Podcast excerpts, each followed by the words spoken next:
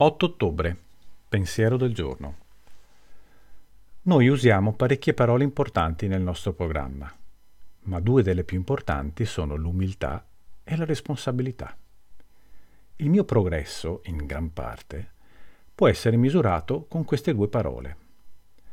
Mi è molto difficile accettarle e metterle in pratica. L'umiltà mi disturba, perché va contro il mio falso orgoglio.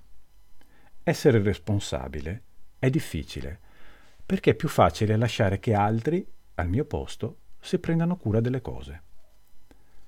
Quando sono responsabile, mi occupo dei miei impegni e dei miei doveri. La maggior parte delle volte ciò rappresenta un duro lavoro. Quanto accetto e metto in pratica l'umiltà e il senso di responsabilità, tanto la mia crescita è rapida. Meditazione del giorno. È difficile essere umile e responsabile. Ti prego, Signore, rendimi più facile il compito.